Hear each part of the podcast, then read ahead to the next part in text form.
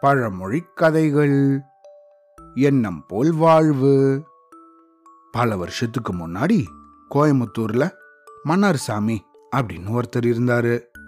அவரை எல்லாரும் ஏமாளி அப்படின்னும் பழைக்க தெரியாத ஆளு அப்படின்னும் கிண்டல் பண்ணிட்டு வந்தாங்க.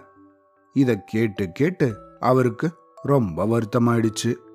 அதனால என்ன பண்ணலாம்? அப்படின்னு தன்னோட வீட்டு திண்ணையில் உட்காந்து யோசிச்சுட்டு இருந்தாரு அப்படி யோசிச்சுட்டு இருக்கும்போது அந்த பக்கமாக போன பக்கத்து தெரு பரமசிவம் ஏ மன்னார் சாமி அவினாசிக்கு யாரோ ஒரு முனிவர் வந்திருக்காராம்ப்பா. ரொம்ப நல்லா எல்லா பிரச்சனைக்கும் தீர்வு சொல்கிறாராம் அப்படின்னு சொல்லிட்டு தன்னோட நடையை கட்டின்னு போனார். இதை கேட்டதும் மன்னார் சாமிக்கு அந்த முனிவரை போய் பார்க்கணும் அப்படின்னு தோணுச்சு. அடுத்த நாளே பொடி நடையா கோயம்புத்தூர்லேருந்து அவினாசி வரைக்கும் நடக்க ஆரம்பிச்சாரு. அப்படி போய் அந்த முனிவரை சந்திச்சாரு. சாமி எனக்கு ரொம்ப மனசு கஷ்டமா இருக்கு. எல்லாரும் என்னை ரொம்ப கிண்டல் பண்றாங்க. நான் என்ன பண்ணலாம்? என்னோட பிரச்சனைக்கு நீங்க தான் ஒரு தீர்வு சொல்லணும் அப்படின்னு கேட்டாரு. இதை கேட்ட அந்த முனிவர் கவலைப்படாத மன்னாரு எல்லாத்துக்கும் ஒரு தீர்வு உண்டு. நீ ஒன்று பண்ணு. கடவுளை நினைச்சு நல்லா தியானம் பண்ணு. உனக்கு வேண்டிய வரத்தை கண்டிப்பா அவர் கொடுப்பார் அப்படின்னு சொன்னாரு. இதை கேட்ட மன்னார் சாமி ரொம்ப கடுமையா தவம் பண்ண ஆரம்பிச்சாரு. பல நாட்கள் விடாம தவம் செஞ்சுட்டே வந்தாரு. இந்த தவத்தோட பலனால ஒரு நாள் கடவுள் அவர் முன்னாடி தோன்றினாரு. பக்தனே உனது தவத்தை கண்டு யாம் மெச்சுகிறோம். உனக்கு என்ன வரம் வேண்டும் கேள் அப்படின்னாரு கடவுள். கடவுள் இப்படி கேட்டதும் என்ன கேட்கறது அப்படின்னு தெரியாம பே பேன்னு மூச்சுன்னு இருந்தாரு மன்னார்சாமி. அதனால கடவுளுக்கு பதிலே சொல்லாம அமைதியா உக்காந்துட்டு இருந்தாரு.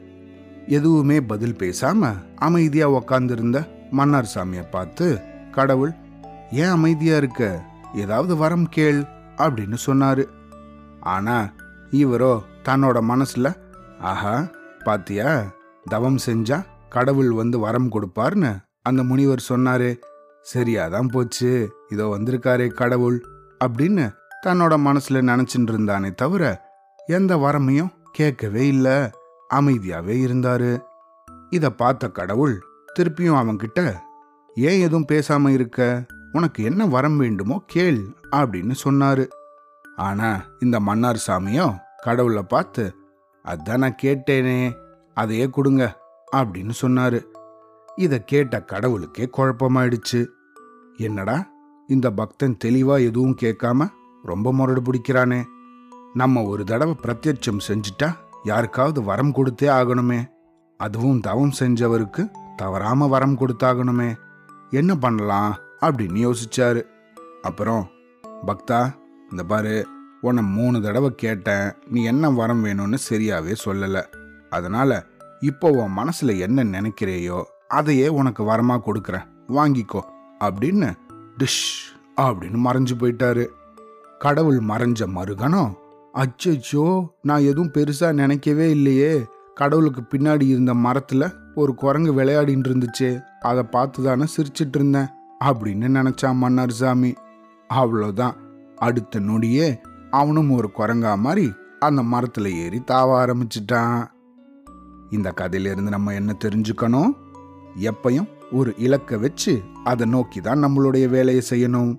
படிக்கிறதாகட்டும் பல நேரம் வேலை செய்யறதாகட்டும் எதுவுமே ஒரு இலக்கு இருந்தாதான் அதுக்கான பலனை தரும்.